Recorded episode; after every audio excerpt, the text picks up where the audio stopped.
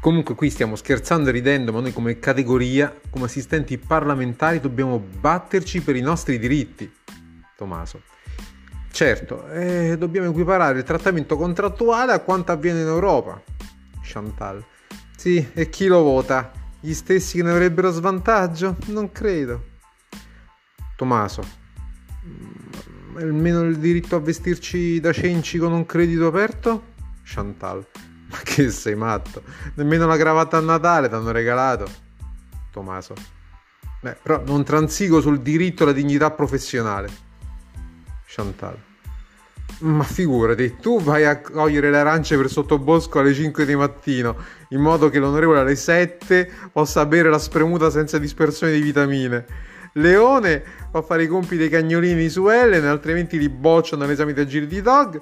E te, Lavinia, a scamuffo, gli hai messo il parquet in tutta casa. E io mi sono accollati sei koala di Pologan. Sono invasa da caramelle d'eucalipto ovunque. Tommaso, e allora che facciamo? Chantal, la madre di tutte le battaglie, che solo grazie a tutte le competenze acquisite fin qui possiamo sperare di ottenere ovvero convertire il baretto interno in mensa. La vigna entrando. E il prossimo voto in aula quando c'è? Tommaso, oggi è il 3 marzo, credo qualcosina verso maggio? Leone.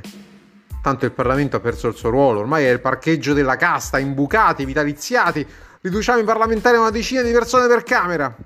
Tommaso, guarda che ormai gli imbucati siete quasi tutti voi se rinunciate, il vostro prossimo posto di lavoro potrebbe essere oltre 250 km da casa.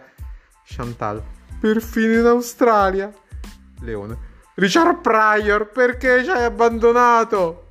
Tommaso, con buona pace dei vostri cari ONG, ottusi, nichilisti e genuflessi. Buonasera.